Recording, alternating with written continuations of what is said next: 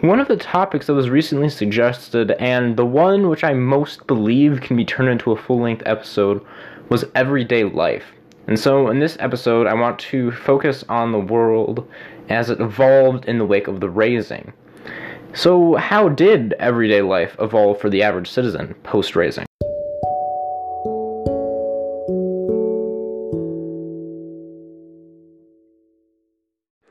Let's just say, for the sake of argument, that you lived in a rural area in Germany when the Razing hit, and you were fortunate enough, or perhaps unfortunate enough, to be 16, more than old enough to understand what was happening. Your town was quite reliant on cattle farming pre Razing. There were other jobs, but in a little town of just 300 people, the cattle farms nearby were pretty much the main industry within the same area. It's now been just six months, and in July, things are finally starting to fall into place. With the loss of most agricultural machinery, nearly everybody is at work on the farms.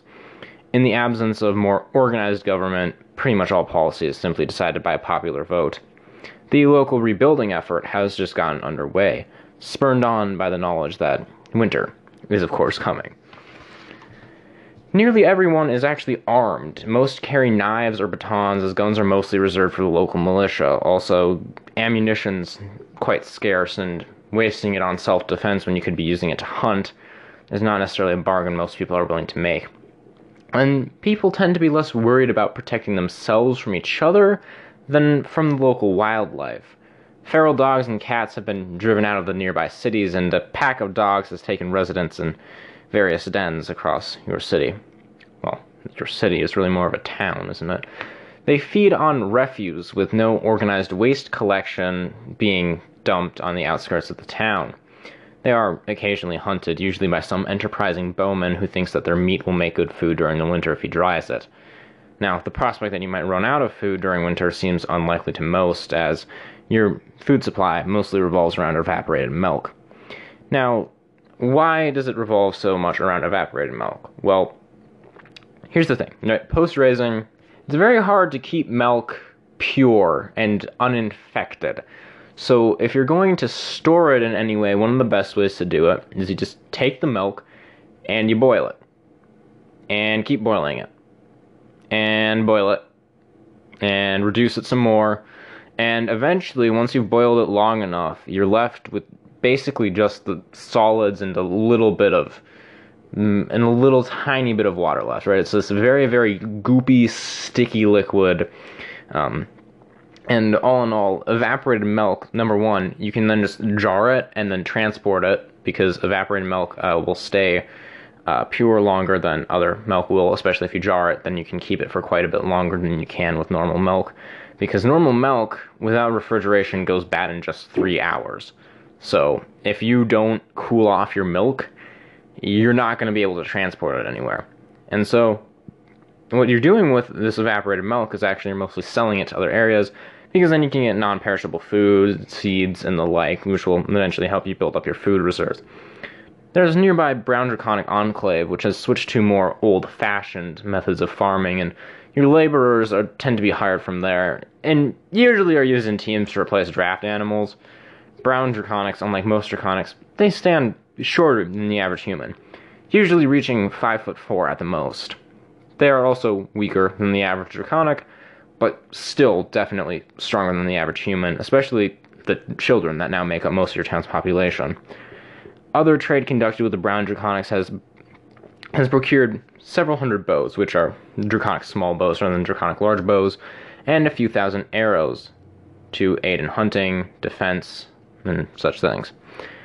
A medic from the Enclave was also retained. She is often met with strange looks, being that a brown draconic feels somewhat out of place in your small town of humans.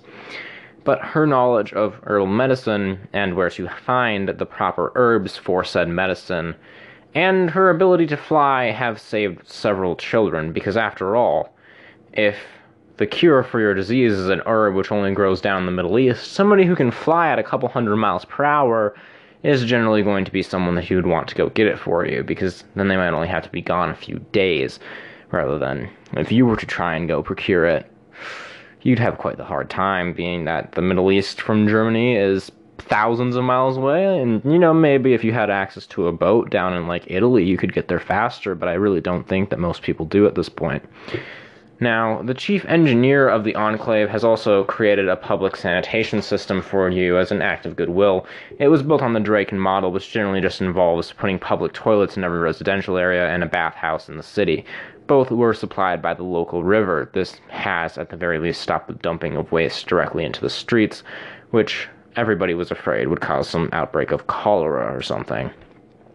Office, offers have been made to your town to join a local confederation, but your ability to produce and ship milk around would most likely just be nationalized, ending your ability to trade for resources and pretty much instantly plummeting you into poverty. You are instead preparing an argument for joining the Confederation as somewhat of an associate. Rather than joining the Confederation wholesale, you would prefer to maybe get some of the defensive benefits of being in a Confederation in case somebody got the idea to be aggressive, but not having to deal with all of the, you know, business of, you know, giving them tithes and whatnot to, not tithes, taxes on your food. And the, this is a very valid fear. This was a very common occurrence uh, in the early stages of reunification across Europe. Uh, an area which had access to a very important resource would then join with a confederation pretty quickly they wouldn't be allowed to just keep that resource for themselves or sell it, especially something like milk, which would be considered something of utmost importance to distribute because you start not being able to get good amounts of calcium, and then there's this disease called rickets, which you don't want. It makes your bones brittle, and then they, they, they, break, and that's not fun. You don't want broken bones. So, getting a milk supply everywhere is vital. Not to mention that milk is also just a good foodstuff when you can evaporate it like your village is able to. then it becomes an even more valuable foodstuff. You see where I'm going with this? If you've got a valuable resource, you're more you're more able to survive if you exist with that valuable resource elsewhere because then you can trade for things that you can't produce, right? Uh, a very crucial thing for your village to trade for is actually jars because you're using home canning stuff rather than an actual cannery to can your evaporated milk. So you send it out in jars of you know like i don't know like uh, i think i'm not sure what the evaporated milk to water ratio was but essentially a much smaller amount of evaporated milk can be uh, decondensed into um, you know just normal milk. Uh, so you as an individual work at the cannery or where you jar the evaporated milk. The jars are rarely the same size and are definitely a variable quality Jars, again, are one of the resources that your town cannot produce on its own and must trade for, mainly with the local Draconic Enclave, as they are lucky enough to have both a glassblower and a tinsmith, who, in conjunction, can produce jars for you. Of course, you work hard to ensure your village produces enough milk to get the resources it needs for the un- upcoming winter, but you take your breaks like everybody thinks they are entitled to. As winter approaches, tragedy strikes. An outbreak of Clostridium bacteria quickly overwhelms the medic. In this time of chaos, one nearby town, which had previously been openly antagonistic towards you, and the Confederation, attempted to muscle you out of five cows and two bulls, hoping to start their own breeding herd. When negotiations went awry, they attacked. While only three were injured in the attack, nearly 20 cows and three bulls were driven away this caused a massive economic downturn. You know, if they take your ability to breed and your and a lot of just your milk cows, you're not going to be able to ship as much milk. You're not going to be able to be able to make new cows to make more milk in the future. And all in all, they just set you back by quite a bit. The chaos faded away to terror as the first winter took hold. Several communities around you had completely fallen apart as they had not properly secured a food supply, and their citizens fled, often coming to your town on their way to somewhere else. You could not take most of them in, and morale was doubly damaged by the stories of fragile societies collapsing that they brought with them, and the pain of having to turn away someone who needs your help. Whether they survived their hunt for a settlement able to take them in was completely unknown. Most obviously didn't. If you're wandering around in the depths of winter, you're probably not going to survive very long, even if you are able to make a camp. You know, just look at what happened with the Donner Party. I mean, they didn't descend into cannibalism or anything with these people. They just, you know, mostly froze to death. But, you know, when you get snowbound and you can't move anywhere, because remember, these people aren't going about in cars or anything, they're going about in whatever they can pull with a bike most often. Some, you know, would be lucky enough to have a, you know, wagon, maybe, if uh, pulled by a horse or an ox. But Usually, yeah, no, you're not gonna have anything more than what you can pull with a bike, and bikes don't work in snow, and they can very, very quickly get snowbound. Um, so yeah, if you're traveling on bikes, just just don't do it in winter. It won't work. the Enclave shamed you for being inhospitable and threatened to withdraw their medic. However, the medic refused to leave, becoming a draconic at large. She traded away her citizenship to help your town. Now, I should probably explain what the societal benefit, or rather lack thereof, of being a draconic at large is. Essentially, Draconic's citizenship is determined by which enclave they belong to, right? You can live outside the enclave, but if you don't have enclave citizenship, you can't participate in the Draconic court, as in, like, both the nobility and the legal system, because Draconics have their own legal system, and if you uh, if you are harmed by a human, normally the recourse that you would take is to bring them into draconic court, where they would be met much more harshly than they would in a normal human court. However, if you're a draconic and you get harmed by a human, and you're also draconic at large, too bad. You are not allowed to participate in the legal system, and you do not have any legal protections from other draconics from that from your previous enclave harming you oftentimes draconics at large are actively hunted down if they've done something bad and, and therefore were exiled and became a draconic at large. But uh, your medic, not so much. She wouldn't be hunted down until later. Now, she became something as a local hero, but she also prompted the complete cutoff of all trade with the Enclave. Their glassblowers and tinsmiths, as I've already said, had been your sole source of new jars. The shock of being without other draconics soon wore on your medic, and she began writing her own teachings. Now, the teachings are draconic holy books. Um, I'm just gonna I'm just gonna keep explaining. I can explain more about draconic uh, churches. I'm going to definitely do that on a future episode because it will be fun to chart just the proliferation of different belief systems in the draconic canon because uh, it's as thorny as Christianity, uh, or more, with just like all the different things that they take into consideration. Like some draconic churches don't even believe in any form of divinity. Others believe, yeah, things can be divine, but only if they have draconic heritage. Others very rarely acknowledge that there could be other divinity besides the first queen. Others don't even know, acknowledge that the first queen is divine. Some believe that the first queen was part divine and part draconic it's a mess and it would be really cool to sort out. And I would like to do that on this podcast at some point if you guys would be up for that. I'll probably put out a poll about that on the uh, Instagram channel here. Now, again, she began writing her own teachers. Teaching is not teachers. I don't think you can write into existence a teacher. Now, when she subsequently finished in midwinter, she began preaching them. Your town had mostly lacked religion before that, owing to the sheer lack of any institution to perpetuate it.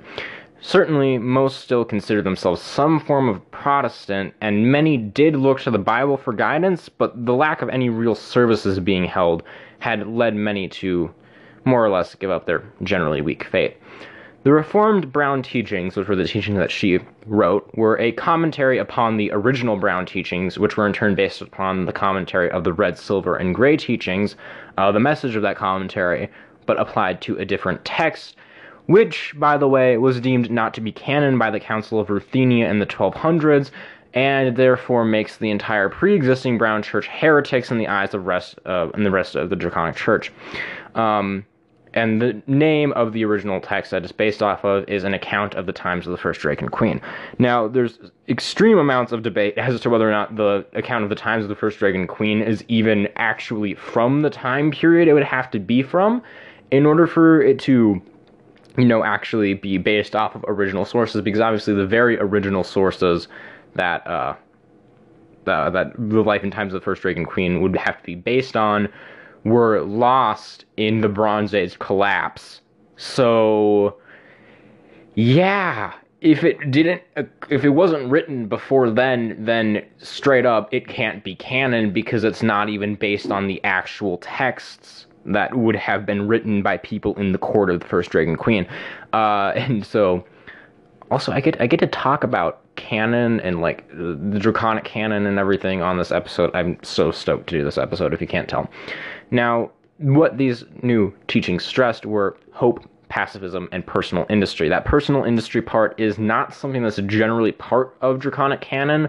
Uh, it's it, it is definitely mentioned in what in a lot of what the First Queen has said or perhaps purported to say, but it's not necessarily like a core thing that ah yes you must have a hard work ethic you know you you must work hard every day that is not necessarily something that's in draconic stuff because well, number one, if you're draconic, you kind of live forever, so there's no real time scale of how quickly you should accomplish things.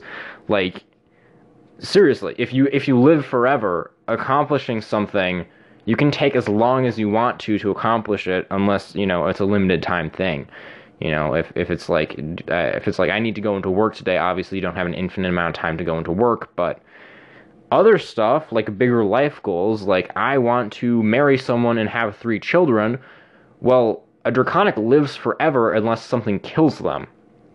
Which I, I, I mean, everything lives forever unless something kills it, but like, I mean, old age. Like, unless it's disease or somebody coming in and killing them, or their their body systems don't generally ever fail, so they don't end up in like organ failure unless they get like cancer or something, or some other form of degenerative disease.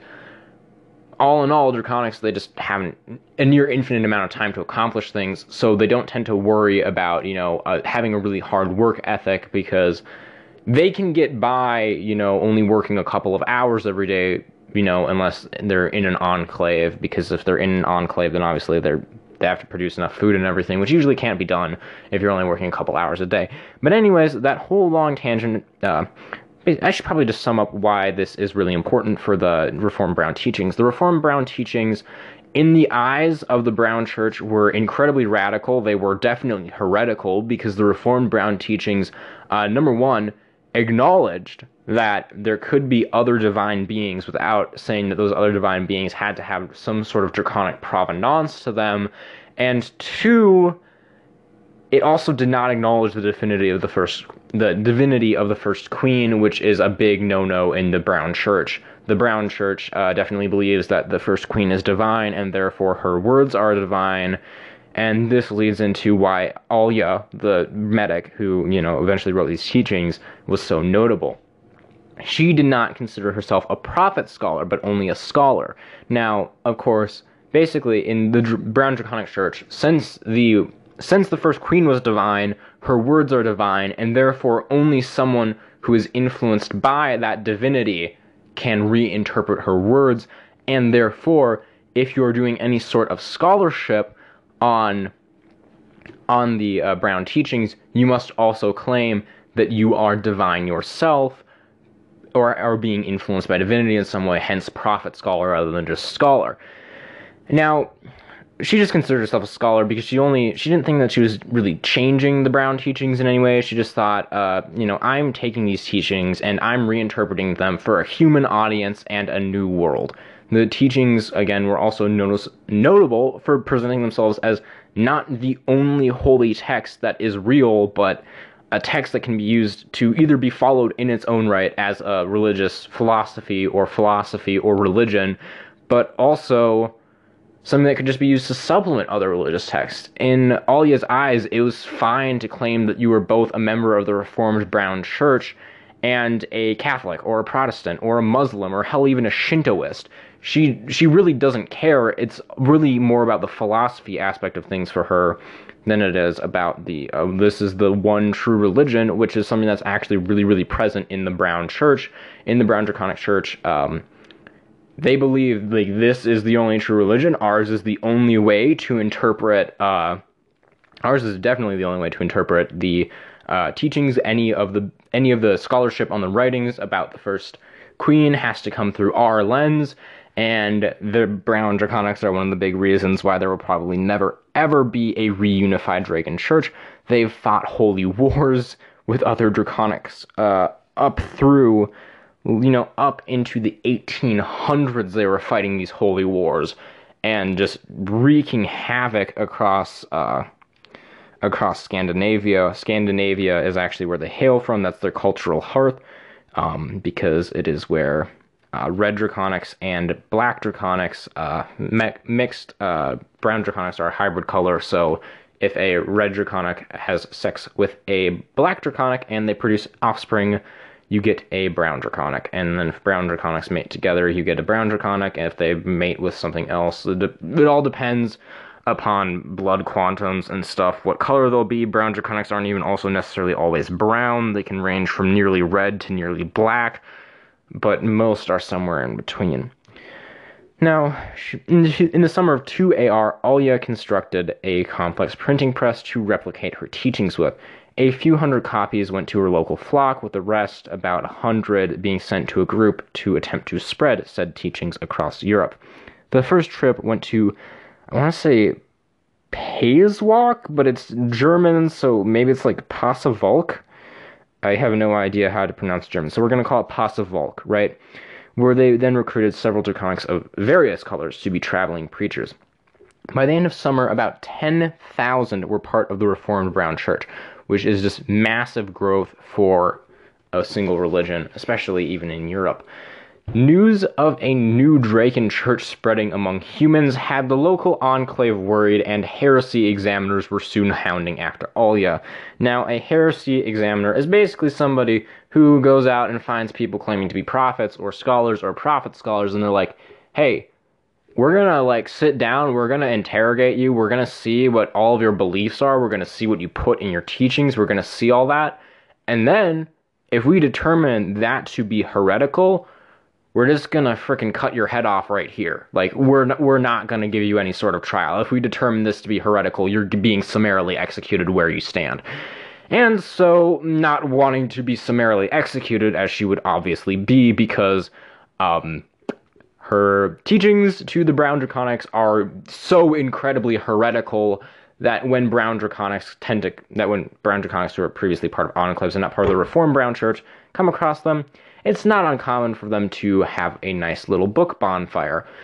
So she fled with a group of her missionaries, and after they came, but a, chapel was constructed in her honor, which would be the first uh, Brown Draconic Church, uh, well, Reformed Brown Draconic Church. I keep saying Brown Draconic Church. There are Brown Draconic churches before, obviously, and I just I just use church and just like I use church, chapel, cathedral. I use them as like just indicators of size and how big the building is. Obviously, different levels of building have different names in Draconic, but I haven't mapped out the entire Draconic language yet. So you will hear me refer to basically all of the religious stuff in Draconic just by an English equivalent. So the heresy examiners hounded her for a few months before the high prophet scholar of the Brown Draconic Church, not reformed, got wind of the hunt and was like, okay, guys, you remember how the Council of Rome went, right? The last time we tried heretics, that that whole thing during Vatican II, yeah, you remember how that went? Yeah, it wasn't a good time. We got basically just freaking disowned by the rest of Draconic society. So let's not do Council of Rome Part 2. Let's just let her go and like yeah, they're they're all definitely heretics, but it's not good PR to be hunting heretics in freaking 2022.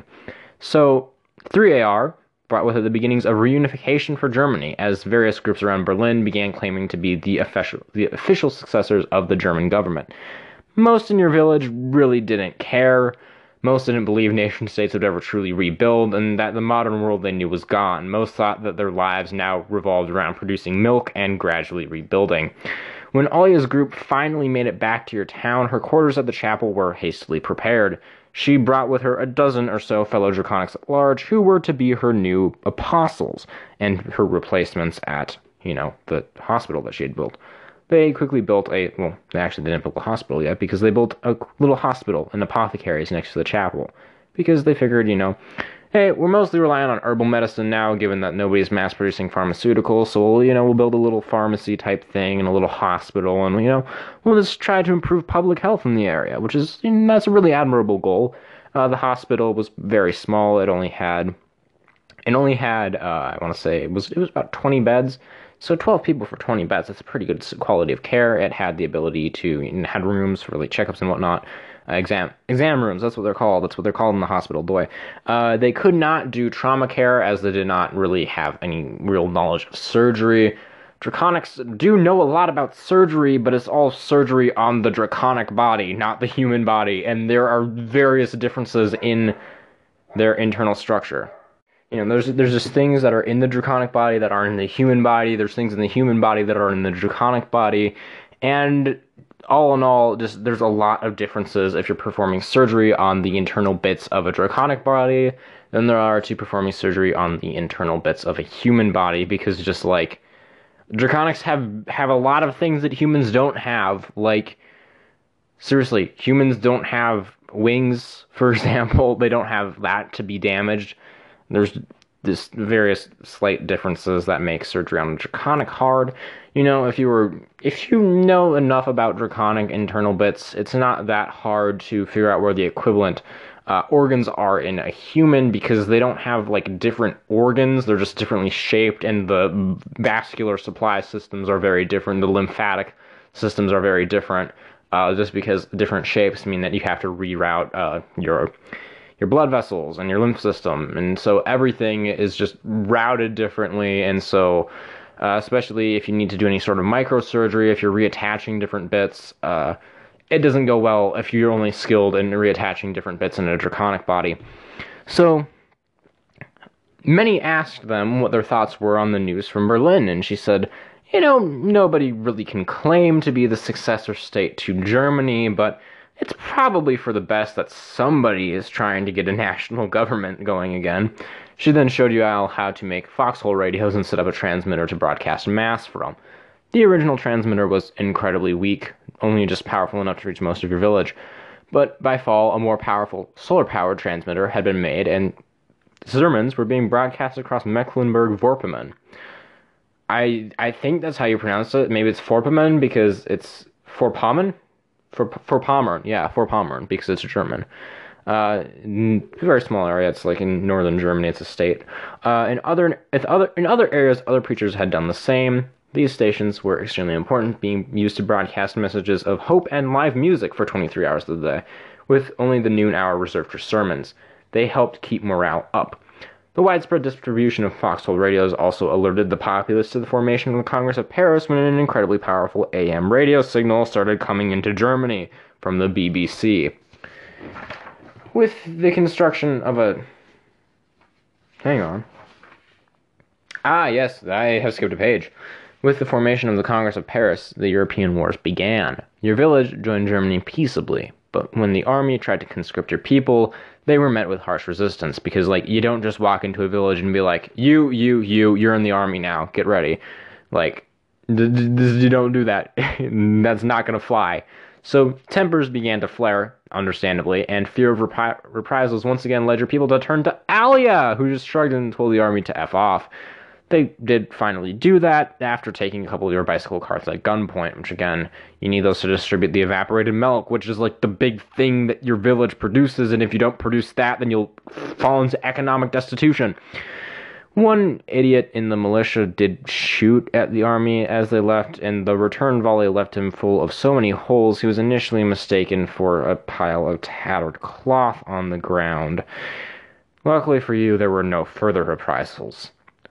Alia put out a writ denouncing the ass who shot at the army and the army itself. The Brown radio network was then briefly charged with sedition before intercession by Alia got the charges dropped after explaining that the religion was very devoted to pacifism and that like no shooting at people was not going to fly in the religion and the army shouldn't have shot back either because it's like it was this one idiot who was taking pot shots at you with a rusty bolt action rifle at you know pretty extreme ranges because you know you don't just shoot back at the army right as they're leaving because you're going to get shot without any chance of hitting them So, all in all, the guy wasn't really all that much of a threat to the army, and so they just explained, like, yeah, this was kind of dumb. This whole thing's just a big mistake. And in the town, things mostly kept on like the usual. Foxhole radios started to be made en masse and sent to various places to continue spreading the church. More presses were made, and they spread not only church writings, but news across Germany as a daily paper was brought into existence, further invigorating the local economy. This was the beginning of the second printing revolution, uh, which was, again, very, very important because printing ensures that people have a reason to be literate because if you know only the most rich people can afford books as was the case for a while because a lot of books didn't make it through the first winter because a lot of people ended up burning them for fuel because cities are quite notably devoid of a lot of trees. So in cities, a lot of books got burned because a library is a great place full of a lot of great things to read when the world's okay and when it's not full of a lot of good fuel. Sad, yes.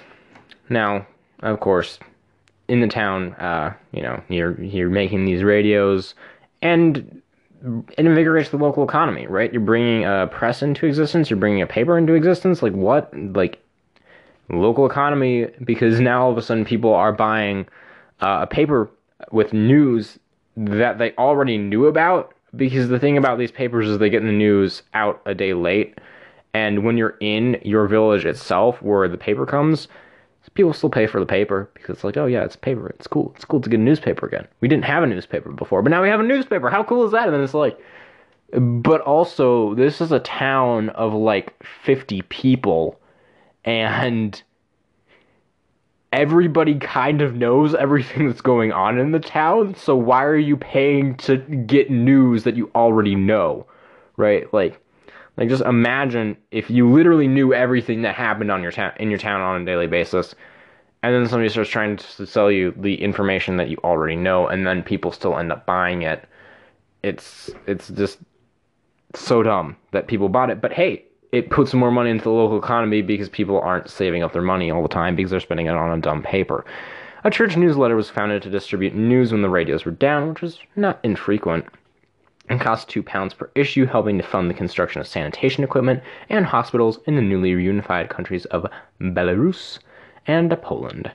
While the religion itself saw little spread in Eastern Europe, the people there were happy to receive free infrastructure. The North German news radio transmitter was also constructed in your town late that year, even though it was a more powerful transmitter, it still could not cover all of Germany. They were respectful of the Brown network, with their broadcast limited to the 1300 and 1800 hours. They did broadcast on a different frequency, so why this was an issue was unclear, but they still didn't want to compete with all these sermons. With the construction of a tiny hydroelectric dam on the river, power was supplied to a few buildings, one of the ones constructed was a print shop capable of sending out 6,000 pages a day. Can you believe that? 6,000 pages a day. North German News very quickly bought it, and then they used it to put out a weekly single page pa- paper covering the biggest stories of the last week, and that was distributed across Germany, ma- massively expanding NGN's reach because, like, yeah, all of a sudden, you can find out the biggest news going on in North Germany, which is like the coolest part of Germany right now because it's the reunifying part. So all of the really cool stuff that's going on in Germany is happening in North Germany. So if you're in South Germany, you're going to be buying this paper coming out of North Germany because it's like, oh wow, maybe there is hope out there. Maybe we can reunify and like hope sells. Obviously, not as good as fear sells, but in this situation, people are naive and not really going to sell with fear. Okay, what were we talking about? Now, just massively expanding NGN's reach. The government then was like, "Whoa, this is a really big news agency. We could, and they're doing they're doing radio stuff." And a bunch of people have these special have these radios which don't actually require a power source. What? Well this is an amazing opportunity. Now we can have North German news. We'll we'll give them a transmitter in southern Germany. And thus they changed their names to just German news. Foxhole radio soon became ubiquitous in the south as well because literally they're they're so easy to make. I'm actually making one right now. It's it's fun. It's literally just basically wire and then a diode, which and diodes aren't uncommon. You can use any diode. you could actually probably even use a light emitting diode, to be honest. Would it work as well? Heck no. But would it still rectify signal? Yes. Okay, what are we talking about? Well, with the concentration of media in the town, more and more outlets flocked to it. Soon the, soon the first official publishing house opened up, Destrier Publishing. Their flagship title was essentially Reader's Digest condensed book series, plus original short stories published quarterly as a hardcover. Called Books for Less, it cornered the budget market before any others really existed because, again, they were the first. They were the first publisher in Germany who was like big at all. So nobody's making any other books. Like they could have just published these books uncondensed in single volumes. I mean, it, it, would be longer to print them. Because again, you can only print so many pages in a day without you know working your workers to the bone. And even if you do work your workers to the bone, there's still a ceiling to how many pages you can print in a day, and therefore how big your print runs can be. So they cornered the budget market. That's good. They also soon published a quarterly journal called projects for rebuilding, with instructions on how to set up infrastructure for your local area. It was quite late to the game in Western Europe, excuse me, but translated into various other languages, it would see tons of success in other countries, uh, especially in Siberia. Siberia uh, was very, very disunified, and when they got into Siberia, they got it into, you know, a big collective state, and then they were like, oh crap, we don't have any infrastructure now. Like, our, we do not have sanitation, we do not have hospitals. And then all of a sudden, Projects for Rebuilding gets translated into Russian, and then they're like, oh, oh, ah, wow, now we know how to do all of these things, which we probably could have found out if we just looked in a book, but there's not like a bunch of libraries around here, so we don't have a lot of books.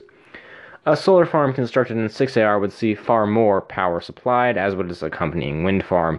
With the additional power came once again more publishers, including one that reprinted, reprinted textbooks, which is an incredibly crucial step in rebuilding because once you start reprinting the textbooks, you can actually have schools going again because now you've got the ability to teach people and then those people can teach other people.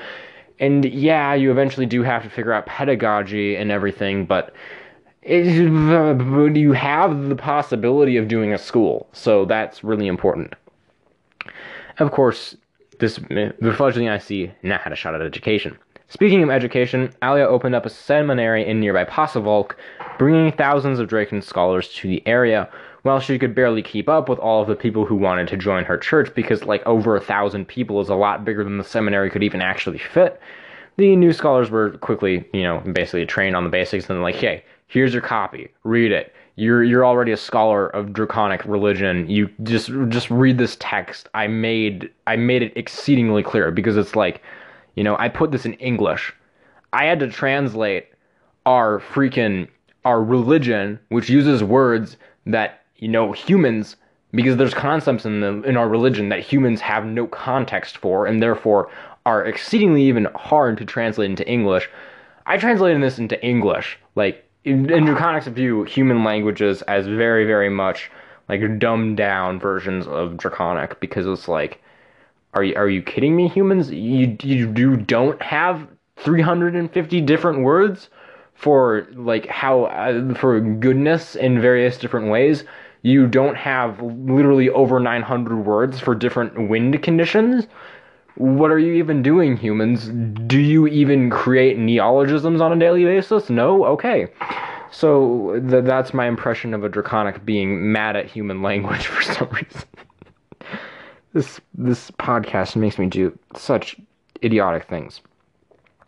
No, just again, like the, the, the whole idea was like I had to put draconic religion into English, which is like normally basically impossible because Again, concepts which draconics have in their culture and humans just do not. Therefore, there is no human word that could mean that. Whew, boy. Now, we're going to skip forward a little ways. During the Canadian American War, you, joined up, mostly to get the army off your town's back.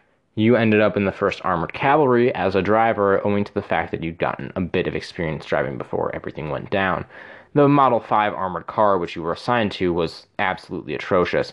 It handled more or less like a drunk cow who was also on cocaine and, well, painkillers.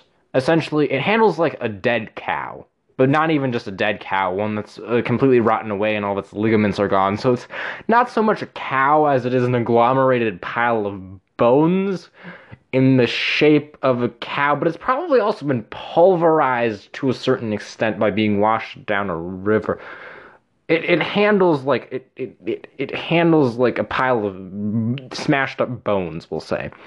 The ventilation was so poor that just three shots from the gun mortar could have you confused as to whether or not you'd just been hit and your thing was on fire.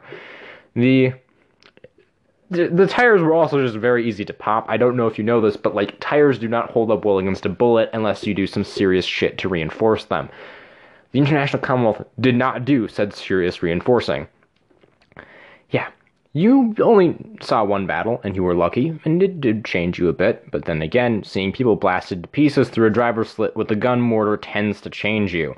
After the war, you spent some time in Canada wandering around and seeing the sights for a couple months to just contextualize everything that happened to you since you were 16, because you were like, yeah, the world's gone to shit, and then now it's not completely gone to shit, but it's still pretty shitty and what is my life? Like what are what am i even doing here? I i outlived a literal apocalypse that killed the majority of the human population. And and just you know just kind of thinking about all these things which are you know good things to think about in this sort of situation. And so more and more publishers continued flocking to your little town and soon even got a tv station which is like huge in the early days in the international commonwealth. The locals you included found it strange how your town, which used to be like 50 people, had ballooned. Initially, most worked on the dairy farm, but now it was almost evenly, I say evenly split between farmers and printmen, binders, and hosts. But like, no, no, there, there were like 50 people working on this dairy farm. Most, the vast majority of people now have nothing to do with the dairy supply chain. Alia still resided at the chapel, but plans were in the works to build her an actual cathedral. She oversaw the hospital still, but she was also trying to be the high scholar of a major religion that had converted about 10% of the international commonwealth. Yeah, in, in the course of just five years, 10% of the international commonwealth was now following this non human religion. Like, humans were just like, yeah, yeah, that, these religious tenets make sense to me, and like, yeah, because it's just like the if the a lot of religion has to, and a lot of the reason why people follow religion has to do with the institutions, right? And when you take away the institutions, people's faith tends to be quite a bit shaken because for some people they can't separate their belief in deity with their belief in the institution of a church. And as much as a church may want to tell you that your belief in the deity is ahead of the belief in the church, that's just not true for a lot of people. As your town continued to grow, the fragile, intensely connected community that once kept it running faded. People used to know everyone else, but in a town that had now reached nearly 50,000, it just wasn't possible. It didn't feel like it did seven years ago. There was growing disillusionment among the tiny minority of farmers with the state of things, the canners too. The herd was still owned in common, and a forum was held to see what the heck we should do with it. It was decided to go north a ways and build a true dairy farm there, possibly even bring in someone who knew how to make cheese. When they left, you didn't go with. You bought a motorized bike and headed for Stetson? Stettin? I think it's like Stettin. It's Polish. It's uh, I don't know how to pronounce Polish or German. Why did I set this in Germany? Help me. Stetchen. Stetchen. We're, we're going to say Stetchen. Know We're just going to say Stetchken because I know how to pronounce Stetchken. You are eligible for free college as part of your veterancy benefits, which everyone in the International Commonwealth who serves in the International Commonwealth military is. Which essentially means that most people are eligible for free college if there's a war on. Anyways, uh, you after you got through the nightmare headache of learning enough Polish to actually understand your classes, you studied as an electrician at a trade school. More and more cities were getting reliable power every day, so tr- electricians were like the number one job. You became an apprentice just as Stetchen, uh, however you pronounce that, was beginning to get its grid up and running again. You helped electrify many buildings over the next few years before returning to Fahrenwalde, the uh, place where you lived. I I didn't I didn't name drop the village until now, but I I did now. So it was Fahrenwalde the whole time, and doing various jobs around there. Life still felt strange, but with little chance things could ever really feel normal. You just kind of kept at it. You eventually did find friends to replace the family you lost all those years ago, and life finally felt okay. And now it is the time of the episode where I do a heckin' plugging the pluggables time. It's pluggable as a clock. Yeah. All right, let's plug them. So, if you want to get in touch with me, Cato Friday, you can do that at catofriday at gmail.com. Uh, no spaces, no period, no hyphen. Just catofriday at gmail.com. If you want to share the podcast, well, you could be a amazing person and share our podcast via the Instagram page, which is at Cato underscore Friday underscore Productions. It's probably the most active way to get in touch with me, Cato Friday. And it's the hub for any podcast I'm on, whether it be this podcast or any others I might do in the future. So if you like me as a content creator, and can I call myself that? I'm yeah, I'm I am a content creator. I produce content. This is content. Uh, I I apologize now. My, I, there's a dog that's been barking the whole time. I'm at my grandparents, and their dog and their dogs bark no matter what. So, th- yeah, you are not hallucinating. Those are dog barks. If you hear those.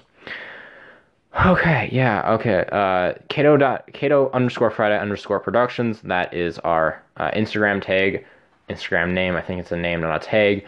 Or you could be an absolute big brain boy and go and share our show link, which uh, is is uh, anchor.fm backslash in hyphen which.